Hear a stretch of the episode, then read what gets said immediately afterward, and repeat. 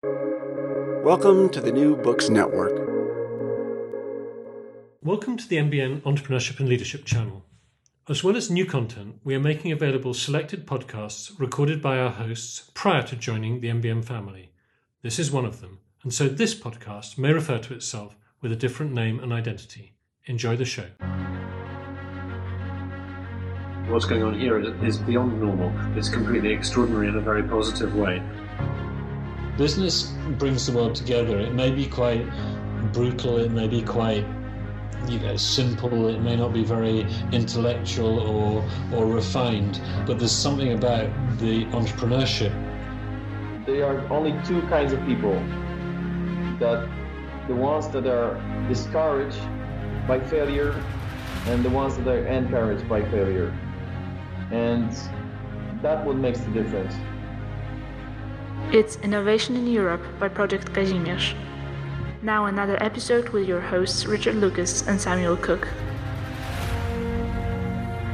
Hello, Project Kazimierz listener. This is Sam Cook, your host, with my co-host Richard Lucas. How you doing, Richard? Very well, thanks. And we're back here sitting at the stage, which is a very interesting place in the history of the Krakow startup scene, uh, where um, Hive uh, 53, which is beginning in about an hour and a half, is about to start. And uh, sitting here with someone that uh, is pretty well known, and not just in Krakow, but also becoming very well known in the United States startup scene in New York and Silicon Valley. So uh, I'd like to welcome Ella and Richard. I'll let you give the more formal introduction since you always know more about our guests than I do uh, because of your long history here. Well, just very briefly, I'd say that Ella is extremely well known as being the, the face of the Krakow startup community when when Krakow wasn't so well known, there was one person in the city who everyone wanted to have who would represent the city well because not only is she extremely good looking and highly intelligent, but she's also had a fabulous startup and which has evolved in, in several different directions since she moved uh, moved west. And rather than have me do the introduction, I think Ella, perhaps it would be better if you you, you did the first uh, first introduction of yourself.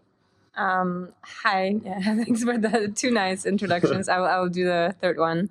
Uh, my name is Ela Madej. I'm an entrepreneur and an investor. Um, uh, started my first company in 2006 here in Krakow. I'm actually born and raised here, so I have warm feelings uh, towards the city. Uh, right now, I live in the States, and um, um, but I'm always happy to be back here. I'm doing a few different things, and I've done a few different things. Uh, kicked off the um, start, Krakow startup community that um, Sam mentioned it's Hive 53. Uh, co-founded a software house called Applicake, co-founded a, CRM company called Base that's right now doing pretty well. Um, co-founded some failed startups. I'm an uh, I'm a COO at a, a, social good startups in New York called Amicus. I'm a partner at a VC fund. I do angel investing. I'm have some plans for the next uh, uh, two years that I'm not disclosing yet, but I, in my own uh, perspective, I'm just uh, accelerating. So that's okay. pretty much it. Okay, well, well, thanks for that introduction. And one of the things we're very interested in is helping uh, listeners from around the world get a sense of what what Krakow's like and the startup community is like. And as someone who is rather early early in the scene, can you talk uh, take take us through your route into it? Because one of the things we want to do is to inspire people in different countries to think about doing something similar in their city. And so, what was your route into entrepreneurship? How did you? Were you? Did you always know you're going to be an entrepreneur, or did it just happen to you randomly? Um, I think I always knew I wanted to be an entrepreneur. Um, I was the president of my class since I was six years old, and so basically, uh, basically there's a high achiever. no, I mean, I think I there mean, were no I, term I, limits on that presidency. I don't know. I don't think there were. I mean, um, but. Uh, I was going to go into physics, and then at some point I decided that I will probably want to run my own company. When I started uh, my university, I uh, co-founded um, or got in, actually got involved in this organization called um, Collegium Cogitatium, and, uh, and my role was the section of promoting entrepreneurship. And I started doing it when I was 19 or 20 and I did workshops on how to start a business. So I think I pretty much always knew that it's going to be a thing. And then when my friends needed help in uh, starting their software company, I um, I was there to help, and then I found myself being a CEO of the company.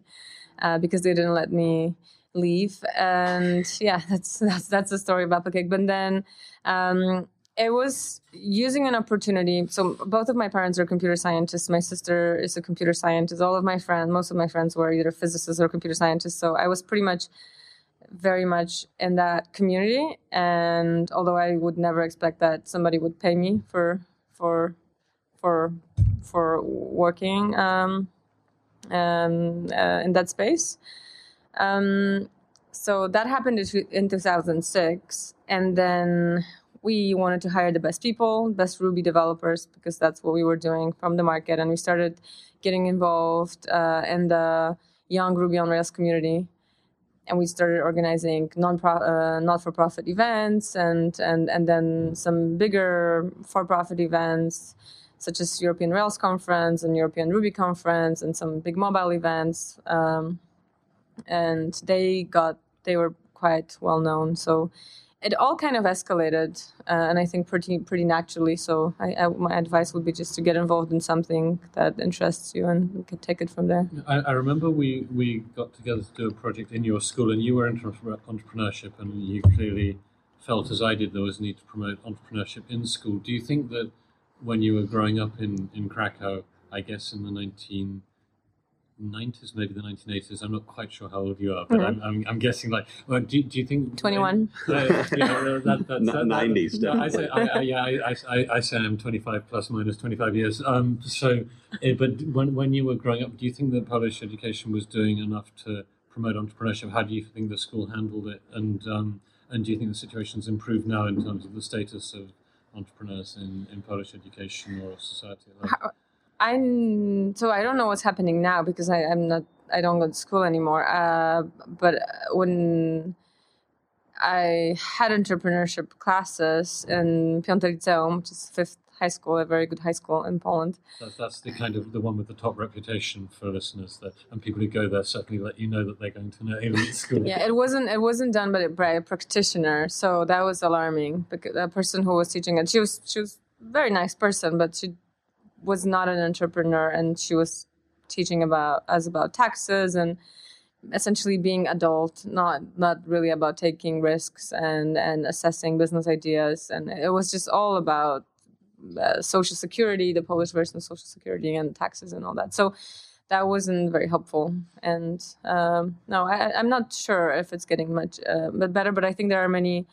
um, organizations and nonprofits and, and maybe for profits that are trying to fill the gap. And there are there's a small startup scene in Poland um, that's uh, running events and promoting entrepreneurship and specifically uh, startup entrepreneurship. So hopefully we're we're we're that's starting to change. But your, your actions, I mean, you, you set up the, I think was it was it with Piotr Nijinsky, Nijinsky mm-hmm. you set up the the fifty three thing. So you clearly felt there was a, there was something that needed doing because I guess you wouldn't have done it just and it's quite a lot of work and it's quite fun yeah, to do these yeah, events. Yeah. But what what motivated you to do to do that kind of community building stuff? Because you also have the uh-huh. didn't you have the Ruby Ruby on Rails conferences, Rails Rails free, wasn't it? So you, you're obviously into events. Is it just because you enjoy them? You like meeting people, um, or is there some higher purpose? Or th- there was purpose? there were two things happening. So first one uh, was just Piotr, who came back from Denmark, and he really wanted to kick off a startup community. And I think mo- mo- I should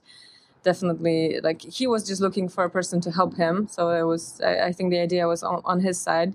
And at that time, we were already organizing startup type of talks at Applicake because when you're running a software development house for uh, startups, they are your clients. They come over very often. We worked with international clients. We would, whenever we had somebody over, we would invite 20, 30 people to our office and just have an open type of conversation because we wanted to kind of share access to that person because, you know, like whoever comes from the West, they could share the experiences they had. Uh, and that was very needed.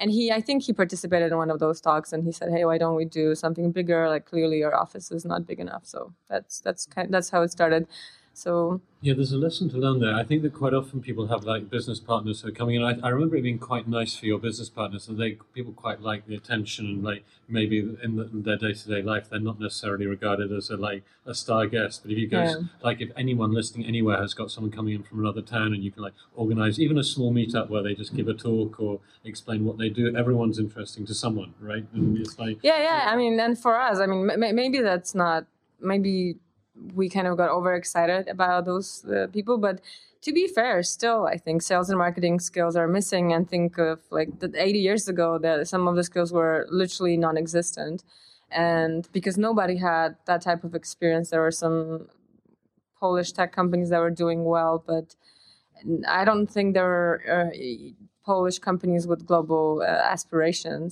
Even I mean, there might must have been some, right? But but but that, not that they were very visible. And I, I you know, it's it was just nice. And then um, it's it's even if those people were not high profile celebrities, they had a different perspective, and I guess Americans or Westerners had longer longer their uh, experience with capitalism was a bit longer than the Mhm. Polish uh, than the Polish exposure to it. So Well, Ella, one of helpful. one of the things I'm finding really interesting, just observing from an outsider, I've I've got um, a very fresh perspective being here for only six months. Is um, entrepreneurship yet it, it's not really taught in school, but to be honest, I don't remember it being taught in school in America either. But there might be something more inherent about the way all subjects are taught. Where in, in the United States, uh, if you compare the extremes, I think you have China where memorization is everything and in in the United States, it's it's much more freewheeling. Many Europeans and, and Asians would think we're pretty lazy with our lax school schedule, but kids do a lot of extracurricular activities and other things aside from school, and, and I think they go. and you sell cookies and Yeah, we do- we do- lemonade. yeah, like we have bake sales and Girl Scout cookies and things like early on in, in life where I remember when I was in, in band, we, we would have to raise money for our band trip, like going to sell to our neighbors. Yeah, And it was yeah, yeah. it was just I look back on it now and I wasn't entirely comfortable doing it, but it was Mhm. it was a really interesting uh, yeah, ex- just yeah, you know socioeconomic um, environment. So com- I know you've been in the United States for a while now. Compare um, how societies nurture entrepreneurship and how you think Poland might be changing. Um, so obviously there was no history of entrepreneurship during in the communist times. Uh, uh, but then in the early 90s, everybody started, you know, everybody like felt that they could start a business and do something because finally they had access to the tools and that was okay. But, you know, this is still very young. Um, um, so culturally we're i think we are very clever and very entrepreneurial in a, in a way of you know like working with limited resources which is a very important skill, skill for entrepreneurs but the the skill of thinking big maybe is not necessarily there or maybe we're just learning about it so um yeah like the, the- it's not we we never at school when i was going to school that might be changing uh, obviously it was a lot of it was about memorization. I was lucky enough to go to to, to good to pretty good schools when like uh, critical problem solving was uh, was important. But yeah, I don't I don't necessarily think entrepreneurship was a big focus in, in school. Um, but just the overall DNA of the society, it, it seems to be because one of the things I am impressed. what's going on here is, is beyond normal. It's completely extraordinary in a very positive way. Business brings the world together. It may be quite brutal, it may be quite you know, simple, it may not be very intellectual or, or refined, but there's something about the entrepreneurship There are only two kinds of people. That the ones that are discouraged by failure and the ones that are encouraged by failure. And that what makes the difference. It's Innovation in Europe by Project Kazimierz. Now another episode with your hosts Richard Lucas and Samuel Cook. Hello, Project Kazimierz listener. This is Sam Cook, your host, with my co-host Richard Lucas. How you doing, Richard? Very well, thanks. And we're back here sitting at the stage, which is a very interesting place in the history of the Krakow startup scene, uh, where um, Hive uh, 53, which is beginning in about an hour and a half, is about to start.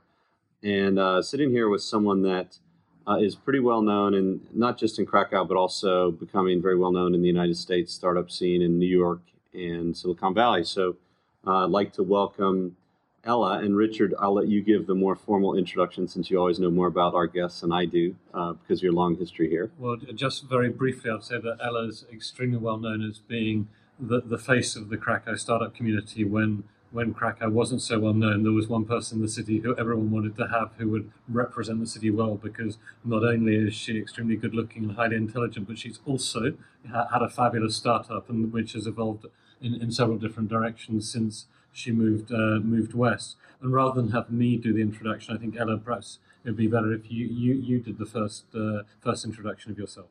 Um, hi, yeah, thanks for the two nice introductions. I will, I will do the third one. Uh, my name is Ela Madej. I'm an entrepreneur and an investor. Um, uh, started my first company in 2006 here in Krakow. I'm actually born and raised here, so I have warm feelings uh, towards the city. Uh, right now, I live in the States, and um, um, but I'm always happy to be back here. I'm doing a few different things, and I've done a few different things. Uh, kicked off the um, start, Krakow startup community that um, Sam mentioned. Hive 53. Uh, co-founded a software house called Applicake. Co-founded a, a CRM company called Base. That's right now doing pretty well. Um, co-founded some failed startups. I'm an uh, I'm a COO at a, a, social good startups in New York called Amicus. I'm a partner at a VC fund. I do angel investing.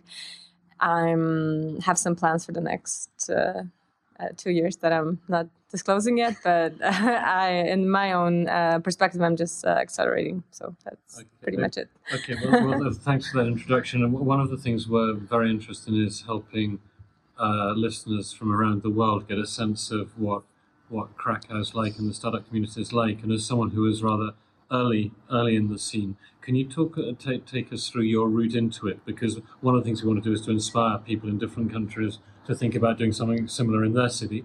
And so, what was your route into entrepreneurship? How did you, were you, did you always know you're going to be an entrepreneur, or did it just happen to you randomly? Um, I think I always knew I wanted to be an entrepreneur. Um, I was the president of my class since I was six years old, and so basically, uh, basically there's a high achiever.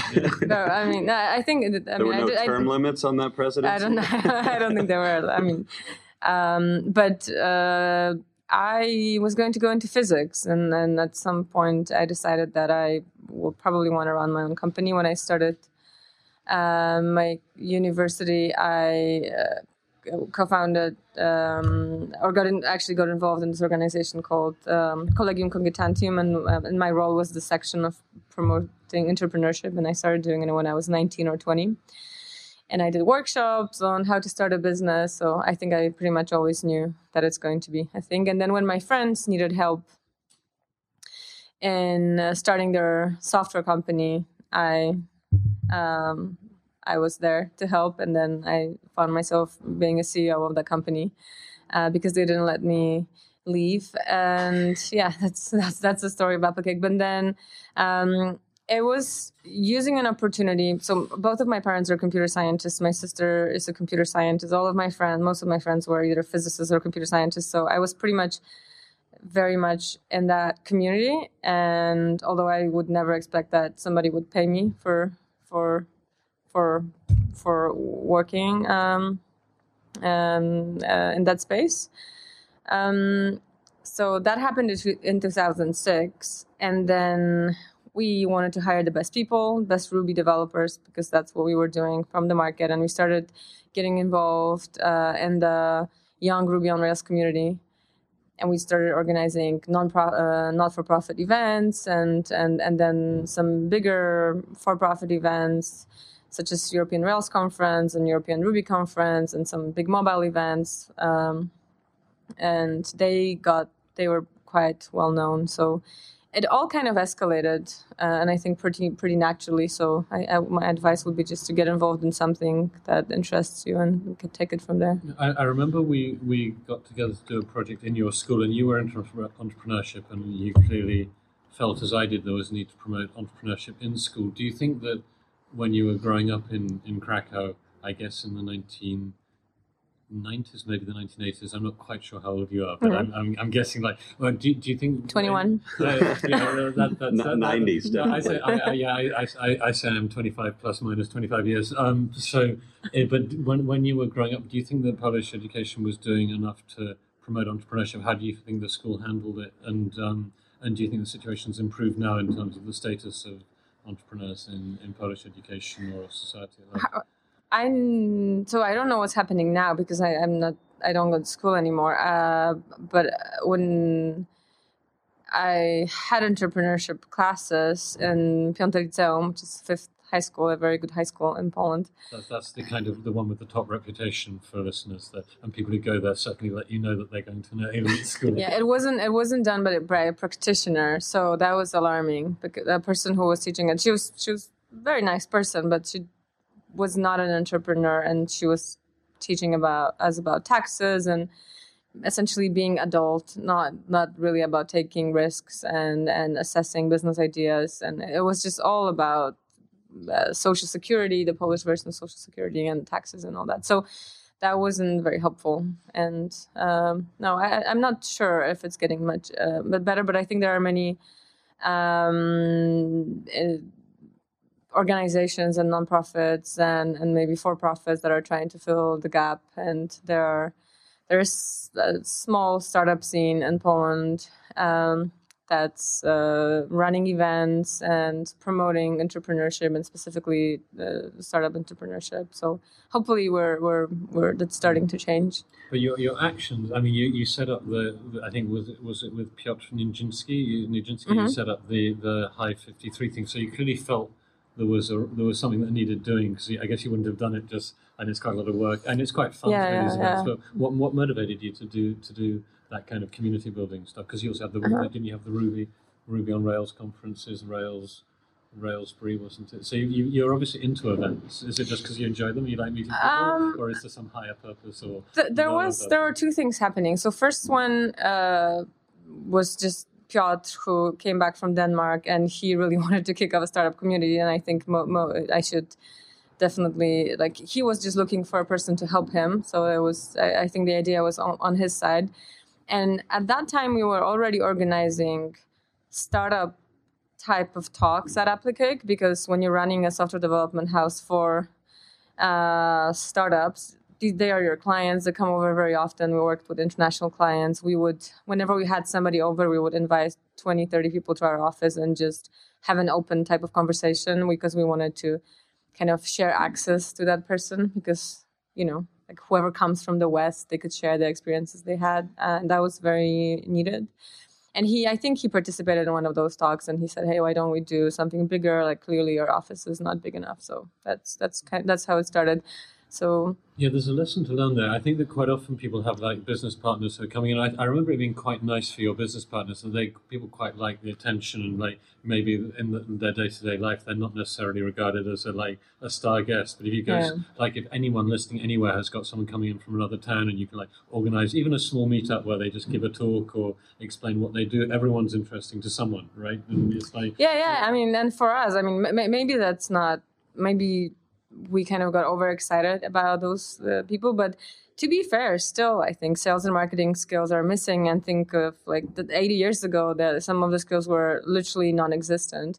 And because nobody had that type of experience there were some polish tech companies that were doing well but i don't think there were uh, Polish companies with global uh, aspirations. Even I mean, there might must have been some, right? But but but that, not that they were very visible. And I, I you know, it's it was just nice. And then um, it's it's even if those people were not high profile celebrities, they had a different perspective. And I guess Americans or Westerners had longer longer their uh, experience with capitalism was a bit longer than the Mhm. Polish uh, than the Polish exposure to it. So Well, Ella, one of helpful. one of the things I'm finding really interesting, just observing from an outsider, I've I've got um, a very fresh perspective being here for only six months. Is um, entrepreneurship? Yeah, it, it's not really taught in school, but to be honest, I don't remember it being taught in school in America either. But there might be something more inherent about the way all subjects are taught. Where in, in the United States, uh, if you compare the extremes, I think you have China where memorization is everything, and in in the United States, it's it's much more freewheeling many Europeans and, and, Asians would think we're pretty lazy with our lax school schedule, but kids do a lot of extracurricular activities and other things aside from school. And, and I think they go. And you sell cookies more. and yeah, we, we lemonade. yeah, like we have bake sales and Girl Scout cookies and things like early on in, in life where I remember when I was in, in band, we, we would have to raise money for our band trip, like going to sell yeah. to our neighbors. Yeah, yeah, it was it was just I look back on it now, and I wasn't entirely comfortable doing it, but it mm-hmm. was it was a really interesting. Uh, yeah, just yeah. You know, socioeconomic um, environment. So com- I know you've been in the United States for a while now. Compare um, how societies nurture entrepreneurship and how you think Poland might be changing. Um, so obviously, there was no history of entrepreneurship during in the communist times. Uh, uh, but then in the early 90s everybody started you know everybody like felt that they could start a business and do something because finally they had access to the tools and that was okay. But you know this is still very young. Um, um, so culturally we're i think we are very clever and very entrepreneurial in a, in a way of you know like working with limited resources which is a very important skill, skill for entrepreneurs. But the the skill of thinking big maybe is not necessarily there or maybe we're just learning about it. So um yeah like the, the, it's not we we never at school when i was going to school that might be changing uh, obviously. It was a lot of it was about memorization. I was lucky enough to go to to, to good to pretty good schools when like uh, critical problem solving was uh, was important but yeah i don't i don't necessarily think entrepreneurship was a big focus in, in school. Um, but just the overall dna of the society it, it seems to be because one of the things i am impressed about here is is there's this almost like and, and you you were there and i think we've all been there. When you start your first business you think you can do anything and you're a bit naive. And there's this general i think good naivety in the in the entrepreneur entrepreneurial community now in krakow where people just are not afraid and they're getting their hands dirty. Whereas you go to a city like New York City where everyone's pretty jaded and and you have a good idea and someone's going to say, "Let me pull you aside and tell you how the world of business and startup mm-hmm, works." Mm-hmm, mm-hmm. So I think there's a we're in an interesting period in the development. Mm-hmm. Yeah, yeah. I mean, I think just living in New York, I realize how much um, how much bigger the risk is to start a business in New York, and maybe what's the the alternative cost is way bigger. So everything is going to be way more expensive. I think the I don't want to focus too much on that, but um, even accounting and bookkeeping and payroll reporting, all those things are done separately, and and I think just interacting with many professional services uh, companies is extremely expensive. So I think you really need a decent amount of start uh, startup capital to start a business in New York. And I think Polish people who are really um, uh, they are they do extremely well with very limited resources, and they, we can take advantage of the really low costs here. Um, I think really at the idea stage, uh, you know, for the first year, you don't really have to. If you have a little bit of savings, if you're living in Krakow, you don't really have to worry about money, especially if you have like co-founders, so you don't have to hire people, which I'm not sure is the case in in cities like New York, where um, it's pretty expensive.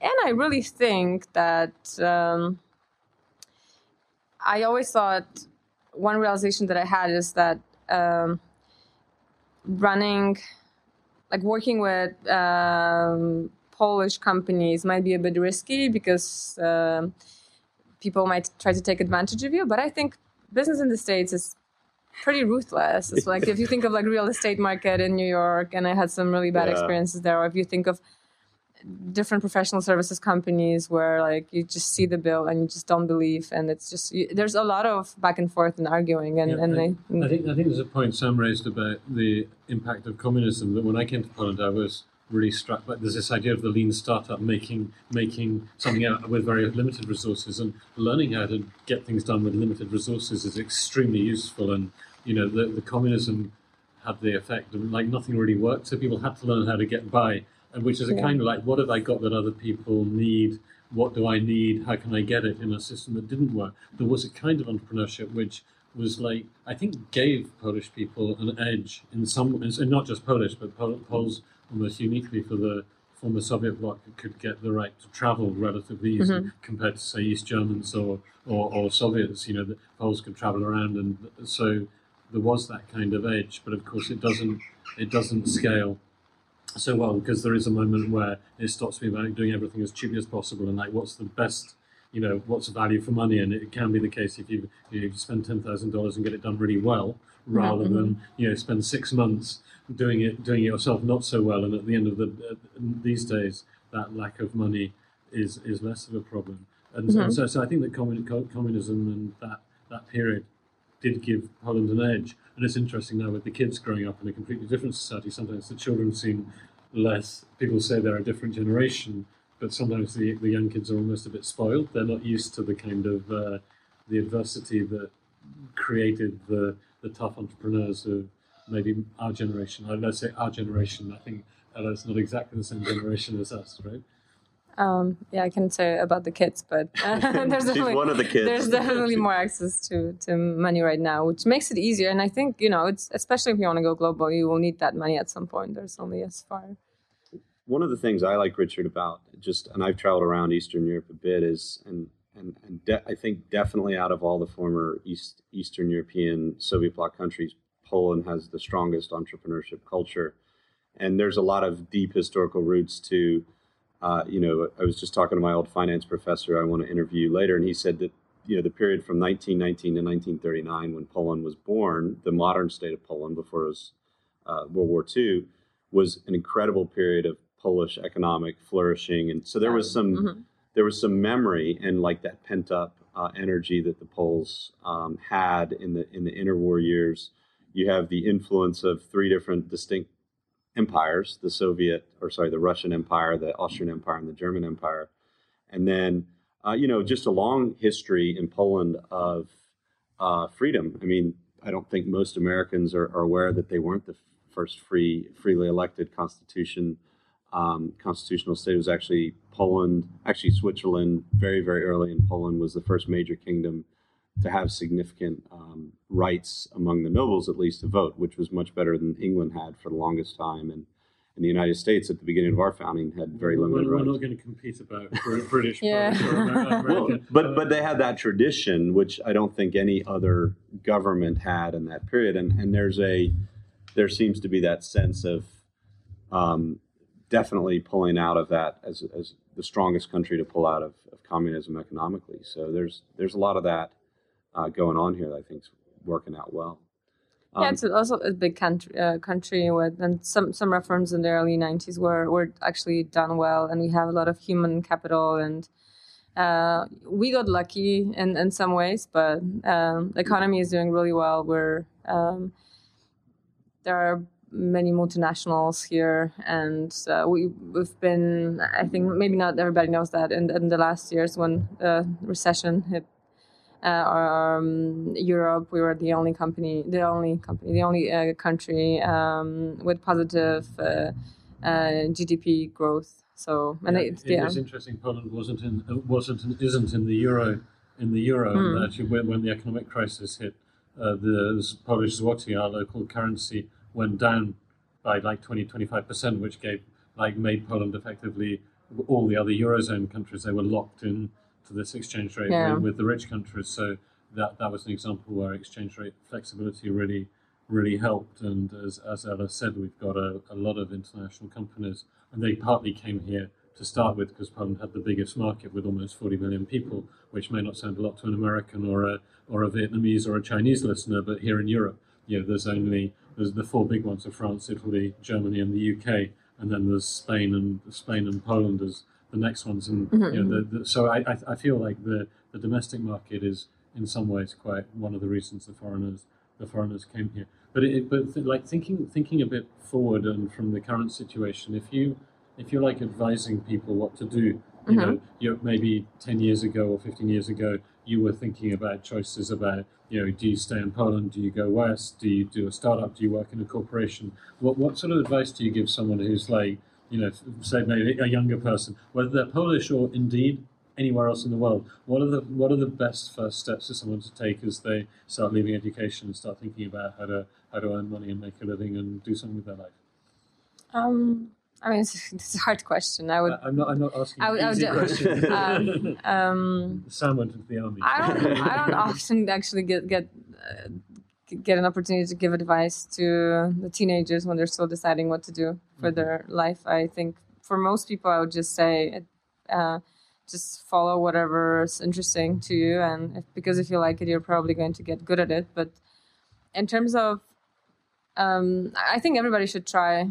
Um, or at least consider entrepreneurship as as, as as as you know your career path it's a it's a great adventure and starting a small business is actually relatively easy and so like having experience with with just like running your own small consulting company with if you have any skill you know it's already will give you a business experience and, and some exposure to what it is like to to run a company and if you enjoy the responsibilities there if uh, um, I think it, it very much depends. I mean, I would I would definitely think like doing, um, being able to fully shape uh, your career is amazing. Uh, it might be harder, so you probably need to have some idea of like where where you want to get, where you want to go. When I started Hive, actually, I I I, I think I, I I met a full circle cir- circle here because when I started Hive, it was all about startups and and the hype of uh, and the hype of startups and um and right now I think it's you know not everybody should, ha- should start a startup and al- and also not everybody should seek financing and not everybody should run a million dollar company and neither should they attempt to do that because there's some there's a certain uh, probability and expected value there and you should probably figure out what you want to do in life and then decide what path to achieving it uh, will be best it might be a non-profit it might be a a small bootstrap company. It might be a, um, a, a rocket ship type of startup, but what I really think is the most important for me, and I know it's more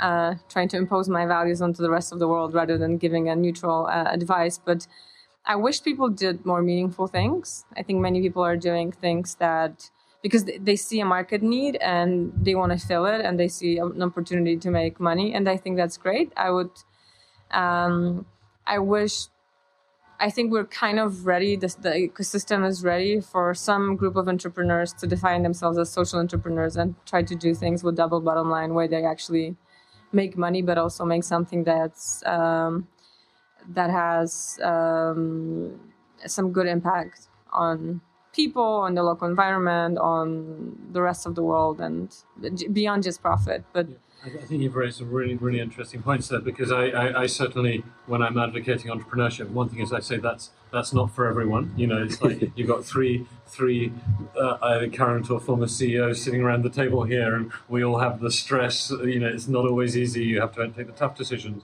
But it's certainly this idea you have more control of your life is is important. The second thing is like I think the great thing is that you can make your own definition of success. It's like you know if you're if you're in the corporation, if you're in you know some hierarchy defined by someone else, then you know somehow that hierarchy has its own like a senior vice president is more important than a than a middle manager, right? Yeah. In in in a, a big company like Shell, which is not to disrespect the big companies. I think that the big companies do uh, they're very necessary and they, they, they do their job better or worse, just like small companies. But the other thing is like this business, I call myself a business and social entrepreneur that, you know, whether it's organizing something like the Hive meetups, which are promoting entrepreneurship, or a couch surfing meeting or a TEDx, you know, there's just a sense that if you're starting, if you're doing something that wouldn't happen if it wasn't for you, that gives your life meaning. And obviously, you know, if your if your your your your activity is helping, I don't know, uh, helping cocaine smugglers not be detected at airports, then Yeah, that, that, that you're yeah. you're making a difference, but it's not necessarily a positive difference. But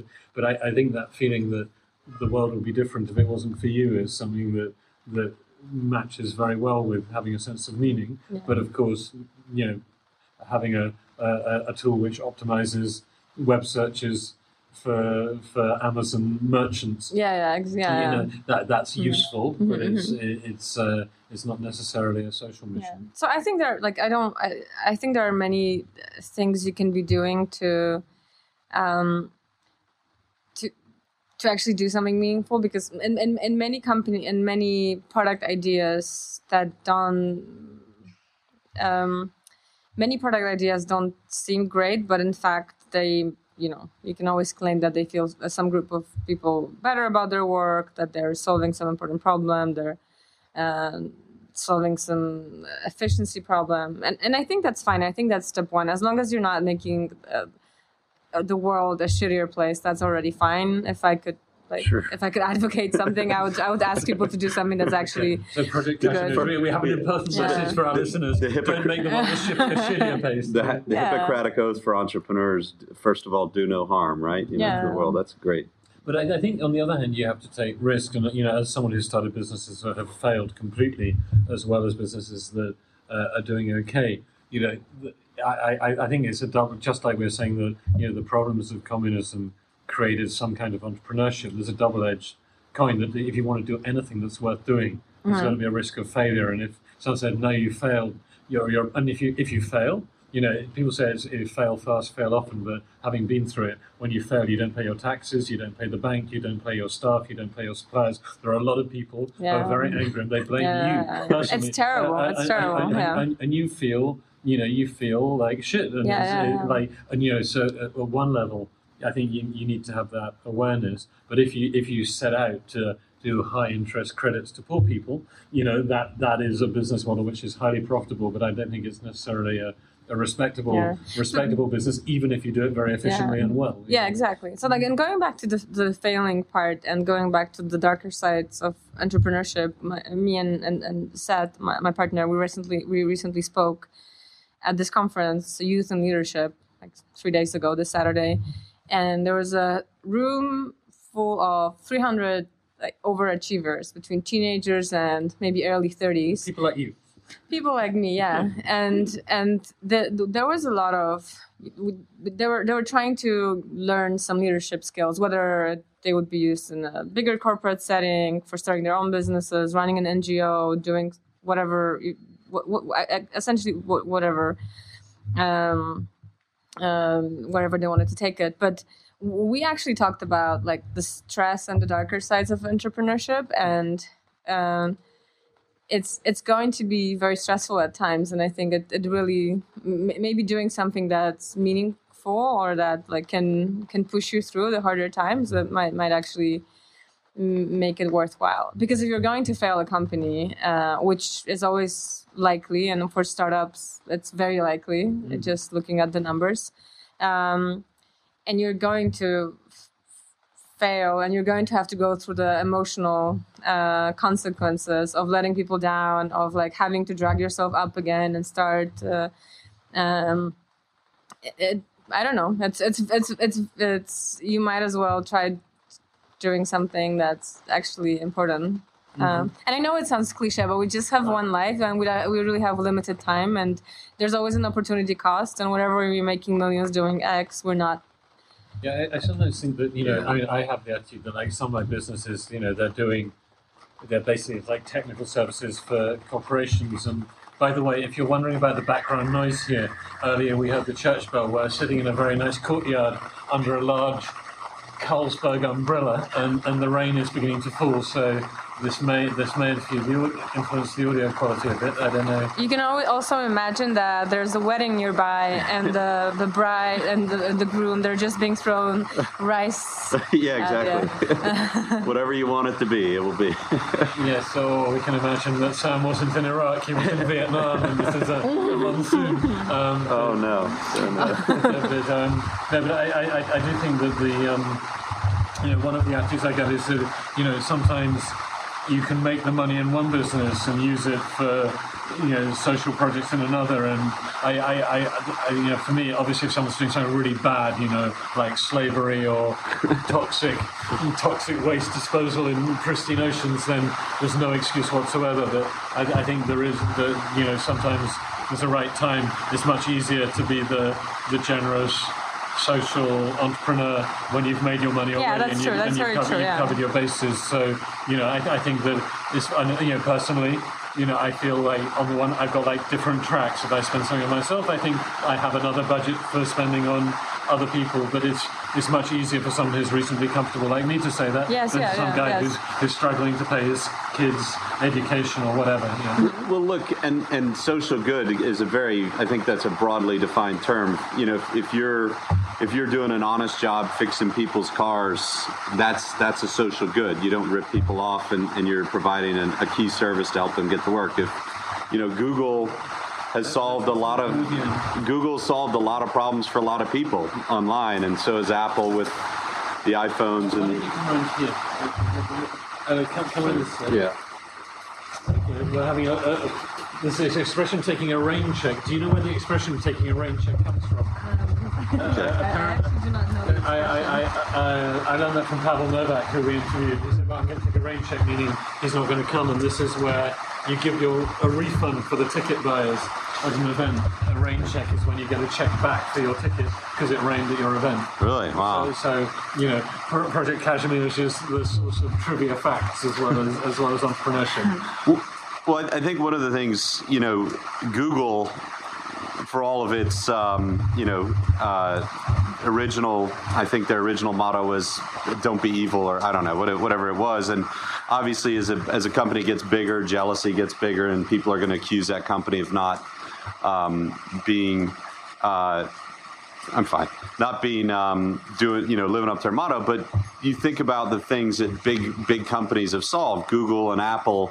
I mean, the iPhone is having a revolutionary impact on Africa right now and people's ability to make a living and, you know, more efficient healthcare. So you, don't need to go out and and find something that that the headline is great. If you're making people's lives better and providing value, then you know I think you we, you know all of us would agree. Maybe there's some other big companies that push unhealthy food that is not good for the, the world, and that Also, also like, it depends what you want to be proud of. Maybe you've got a company doing something really quite ordinary, like you know distributing paper, but you have a great culture. You treat people really well. You know, you you you you're like an active member of your community. There's more than there's more than one way.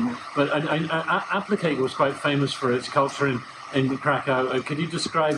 Applicake was the company that Ela co-founded, out of which Base, which is this. Uh, in fact, world-class CRM, mobile CRM company now that's certainly one of the highest profile Krakow.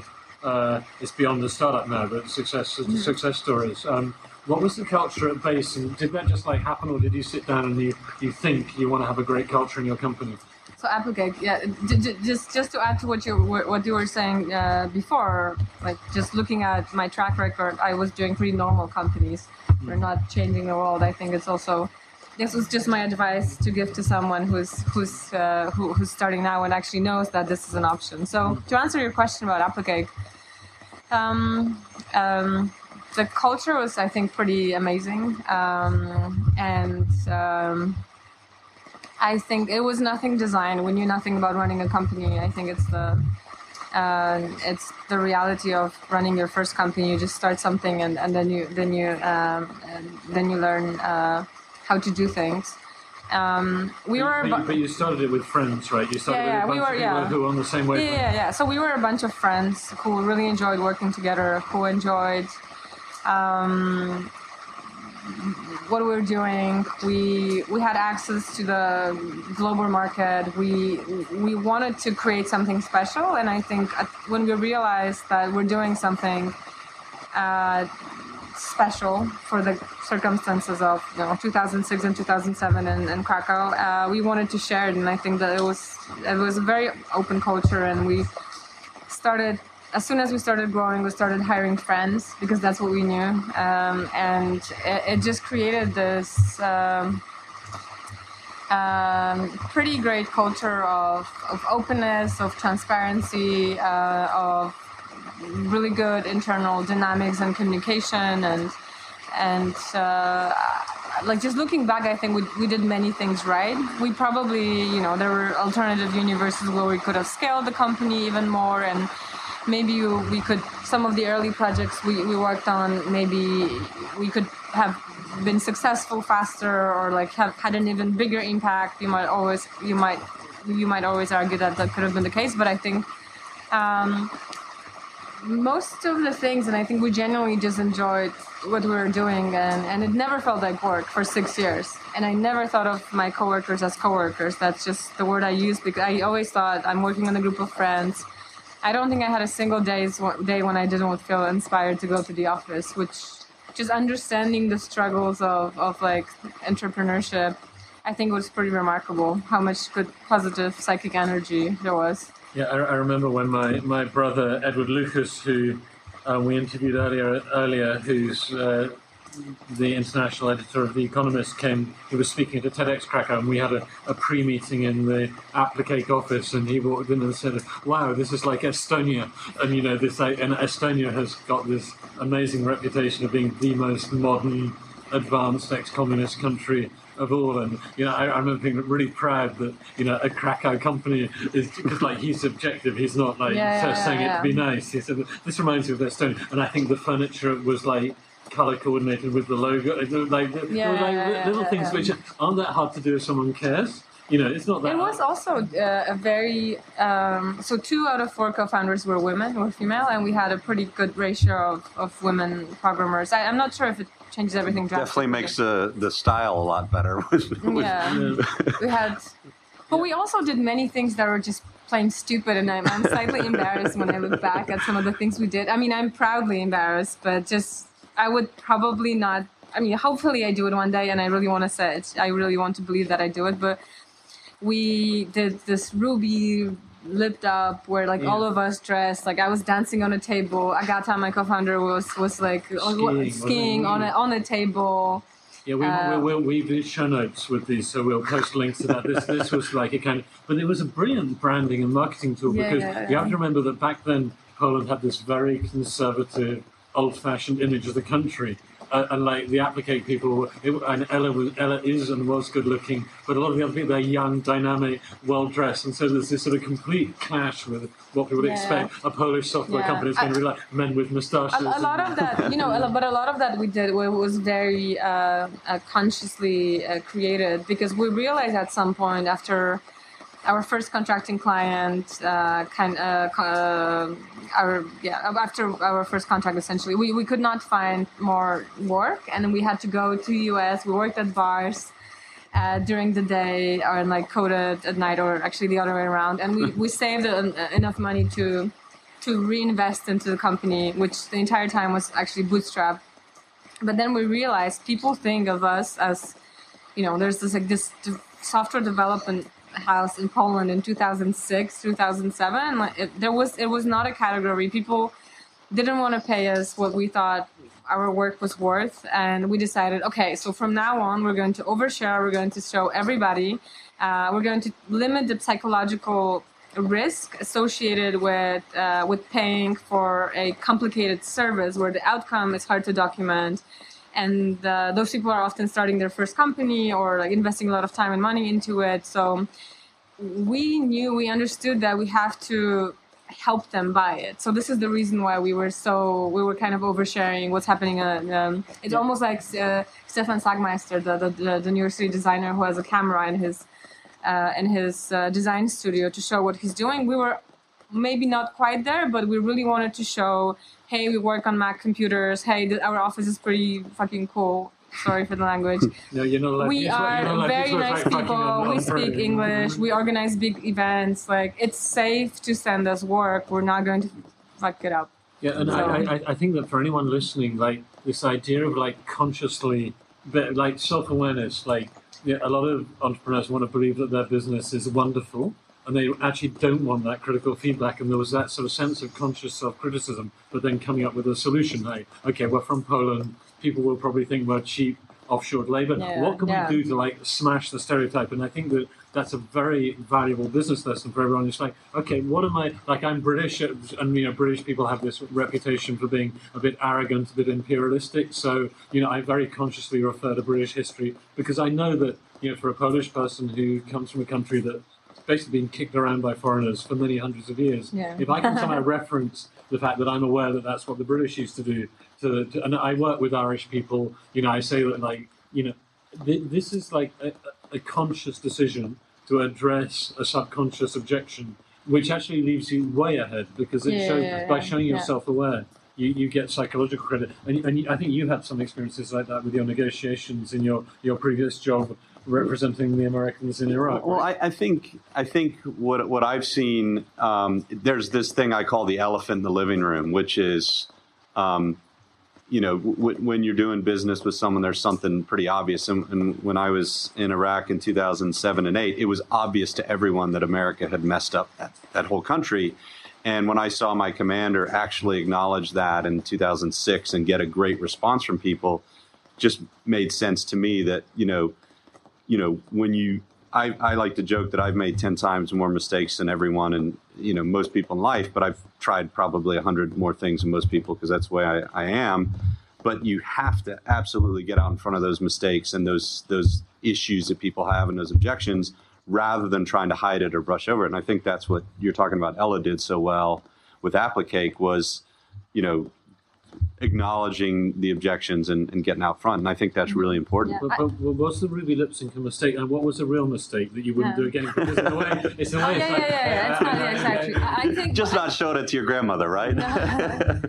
No, I mean, I, I I have like pretty like I, I don't I, I don't care much. I think the real mistakes that I've made later later on as the CEO and like you know like just the whole Y Combinator experience. And it, it was not a mistake, but I actually as a whole, but I made a lot of a lot more mistakes there and like misjudge the stage where we're at and like misjudge how quickly we can do things because you started believing in like in your own kind of myth of like yeah I just do things great. I'm going to do this and I'm going to do it in like four or five months because you know I, I can scale um, businesses. So I think later on like when you have your first experience of failure it's it's when you actually learn like when in the moments where you got lucky and the moment you when you actually um, played something uh, well and like so so the, that, that was a way more interesting experience. And i think from now i'm able to talk about some of my mistakes with way more perspective. I think that's a very powerful lesson, and that's the second Yeah. thing to take away that success is not the best tutor.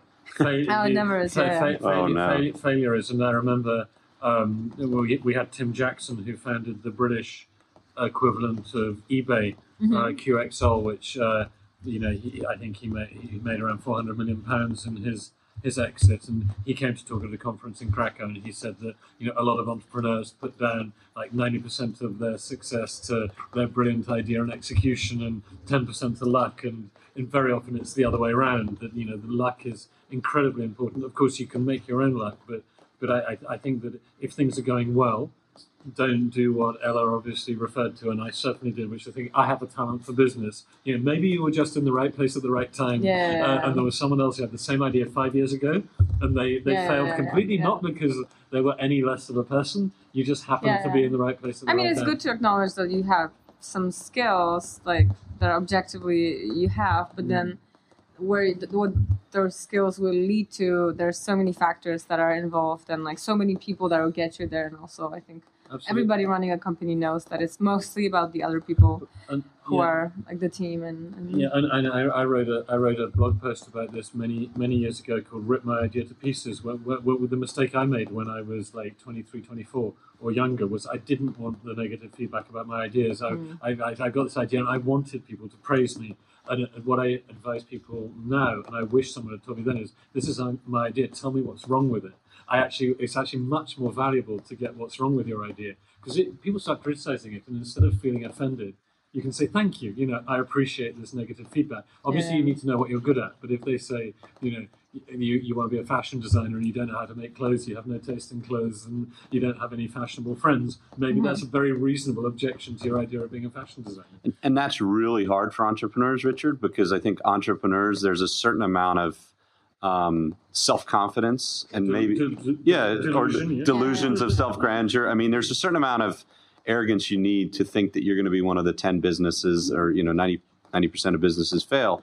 And when you are like that in your personality, people around you just automatically assume you don't want feedback. So not only do you have to be confident, but you have to invite actively that feedback. And and I think, and I know my first business experience um, had a lot of success right off the bat. Got arrogant and and and was I, I consider myself lucky now to have really not succeeded in that first business experience because that was very humbling for me and you know one of the first big setbacks I've had in the army. Fortunately, I could always get more money or more bullets or whatever I needed. And in business, there's a hard reality of economics that sometimes you don't run into uh, in a You- you- government you and organization. more bullets in the business. Well, you, you certainly can't uh, in a legal sense, but um, you know, so we we really um, that was really good, and I think we're all sitting around the table here in Ela's story and Richard yours that um, yeah, failure is definitely, and you know, I don't want to over glamorize failure. You don't want to seek it out consciously like a martyr, but you do need to be open to it and the lessons that it provides. Uh, we, could, could you like? I, mean, I think we're moving towards the end of our allotted time, is there any like failure that you'd like to share with us? Something that actually went like specifically went really badly wrong. That you know, I, I don't know, like because it's also failure is defined in different terms to different people. Is there anything that you'd like to share? This is a chance to like bare your soul and. Um, so so so th- there are you know there's business failure which is um, you can measure by the numbers but although not fully because you never know the alternative um, outcome but there is um, there are some things that I wish I had done differently and you know maybe not all of them uh, I, I immediately think I, I have to be sharing for, for, for various reasons but no but like so we're not going to get real- no, no, no. I, I no, but I, I think there are more. These are more subtle of like what what I would want, what what I think it's a wiser thing to do. They're not necessarily a, like business lessons. What I think business wise. So our uh, experience in Y Combinator, which is the top. The world's top uh, startup school, startup accelerator in Silicon Valley, and companies such as Dropbox and Airbnb, um, and Reddit, and a bunch of other. Right now, a few billion dollar companies come um, from there was that we were actually not very open to feedback uh, from the partners, which were not excited about their idea. But I think the biggest problem there was like we didn't really think long enough if this is what you wanted wanted to do. So when you build your when you when you grow your company organically uh, for five or six years, it's very um, everything happens in a certain way and there's time for things and then when you start um, when you start something new and you put yourself in, an, in a startup accelerator which which is pretty intense um, I think it's very easy to lose perspective. And we just got there because we had we felt this hype of oh this is this great program we have to be there. And right now I'm very I'm I, I'm really glad that I'm part of this network but I think it came at a cost. And and we I still had Applicake, which was which was over 30 people. I still had, and I just stepped down for some time as a CEO as I was doing the program, but I never really sold it. Um, before we had Base, which was already 35 people uh, or, or 50 people in total. Right now it's 140 people, and I had the biggest European Rails conference coming up in a few months, and I was just organizing all those things all at once because I thought, okay, I mean, I'm I'm great. I have people to do everything, and and then there is this limit that you hit, um, and where you just cannot do everything, and you, I, I think some things um, you just just cannot speed up. So uh, my good friend um, and uh, a CEO slash executive coach. Jerry Colonna, who's also an investor in, in New York City, and he started his. He was a ex business partner of Fred Wilson, who's a very famous venture capitalist. He uh, he was very skeptical of me going into an incubator accelerator setup, and he said, uh, "Ela, this is a sprint, and you're a marathon runner." And I was like, "No, no, no, I'll just be fine." And then you know, I I, I made a mistake. I should have known um, that I am a marathon runner, and three months of very quick acceleration where we were not sure in which direction we're going, it's going to end up in some random place just by the laws of physics. If you're accelerating in an unknown direction, you're going to get very far somewhere, but maybe not where you want it to be.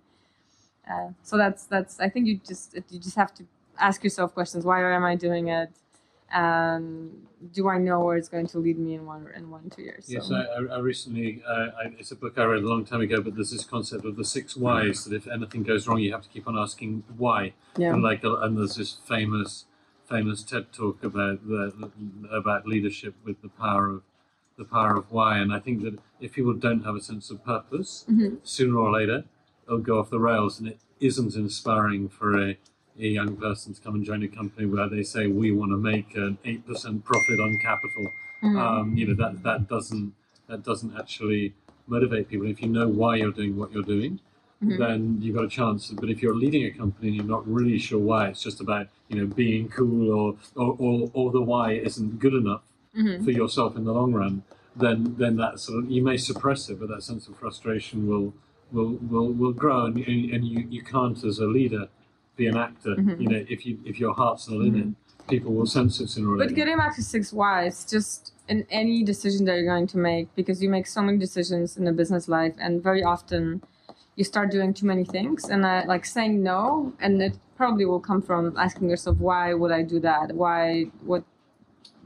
Why is that interesting for me? Why? What's the outcome that I'm trying to get? I think it's probably good to ask yourself those questions because I always have a feeling that it's easy for me to say yes to things, but um, I think the most impressive entrepreneurs um, and business leaders, they're very, very set on their target and they don't let anything a take them off the target, b distract them, and c, you know, set a, a different target that they would that they would pivot to. So learn learn how to say no. Um, I, I and I, I, I think also another lesson which I, I something you said reminded me of. I'm not sure exactly what it was. Is the the ability to confront difficult issues that quite often in big corporate environments people avoid the challenge. But if it's your, you know, seriously, and you know, they said they will park that issue. You know, you don't, you don't acknowledge there's a dispute. Kick that over to the other department. Yeah, you know? or you just like let it, well, let it wash, Yeah, yeah. And, and like if it's your own company and you're in charge,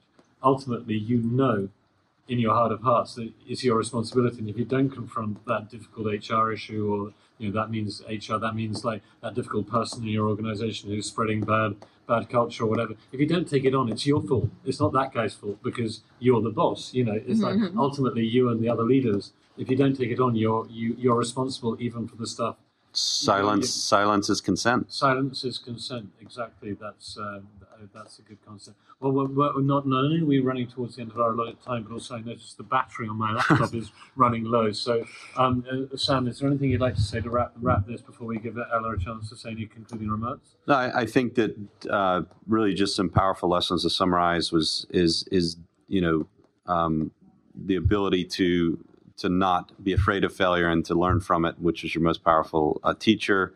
Uh, just seeing the journey of of the Krakow startup scene.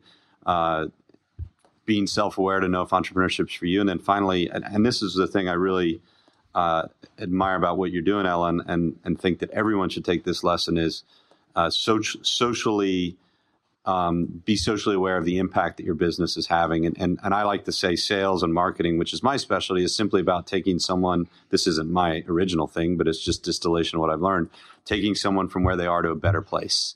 And um, I mean, that's really the essence of business. If you solve someone's problem, people will give you money for that, and they're not going to resent you for it unless you trick them and then they find out you didn't really solve their problem, you made it worse. So um, that's really the essence of business. And, and Ela, by you know encouraging that and what you're doing right now with your message to to young uh, aspiring entrepreneurs and some of the things I know that you'll get involved in, that's that's a really great message. And you know, life's too short to do a business that you know odds are it's going to fail and that you hate, or that you're just doing it for the money. Because at the end of the day, you have to be able to look yourself in the mirror and, and say that that was worth it, and I didn't waste uh, this precious time I have I've been given um, to live this life doing it. So I think that's uh, awesome lessons. And Ela, any concluding remarks for the uh, audience here, which by by now is we've we've had a, a really interesting uh, run of it here with all these interviews, and it's great to have you on here finally. Um, no, I don't think so. Thanks for your patience with uh, our weather conditions were a bit chaotic, so we had to move around a bit.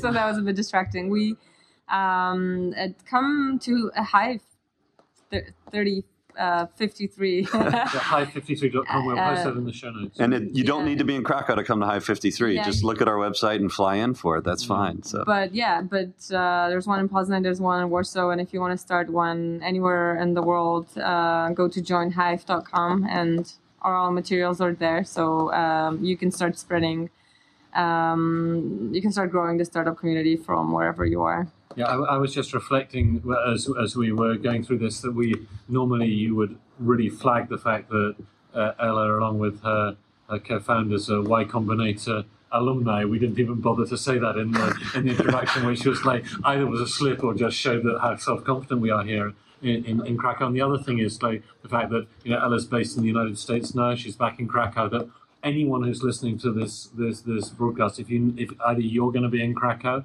or you know someone who's going to be in Krakow, if you've got something to say, a message worth worth spreading to our audience, you know we will we will do what we can to to bring you into this community because thanks to digital technology, you know the idea is you know, you could be in a tent in Alaska listening to this. You could be hearing in Krakow in the next room. You know, the, the internet gives us incredible global distribution of the ideas. So if you've got ideas worth shedding, I said idea, ideas worth shedding. We'll, we'll, shedding. we'll take them. We'll uh, take them. Yeah. Uh, uh, Ela had one glass of wine during this interview, and I finished my first beer. So perhaps on, on that, uh, that, that I'd say thank you very much for being with us for this episode, and uh, make sure you go to iTunes, you sign up, you subscribe, because um, there's a lot of great episodes you missed already, and there's even and leave and leave a review. And if, if you're going to, if you hated it, don't leave a review. If, email us. Email us. Yeah, yeah. If, if, you, if, you, if, you, hated it, email us or or commit suicide. no, no. All right, there you go. Right, social, social good. Um, good. No, reduce the number of sad people in the world. No, if if if you um, you know if you if you enjoyed today's show, um, please please let everyone else know by leaving a review. If you have any great feedback on how to make it better, please send us an email. Go to our website projectkazimierz.com and thanks again for taking this time to invest in yourself and give yourself you know, just a, a, broader perspective, whether you're here from Krakow or, or never been here and, and, just interested in what's going on in this part of the world. And uh, we'll see you for another episode shortly. Thank you for showing your support for innovation in Europe. Tell other innovators about the entrepreneurial movement by leaving a review in iTunes. For detailed show notes and community updates, visit projectkazimierz.com.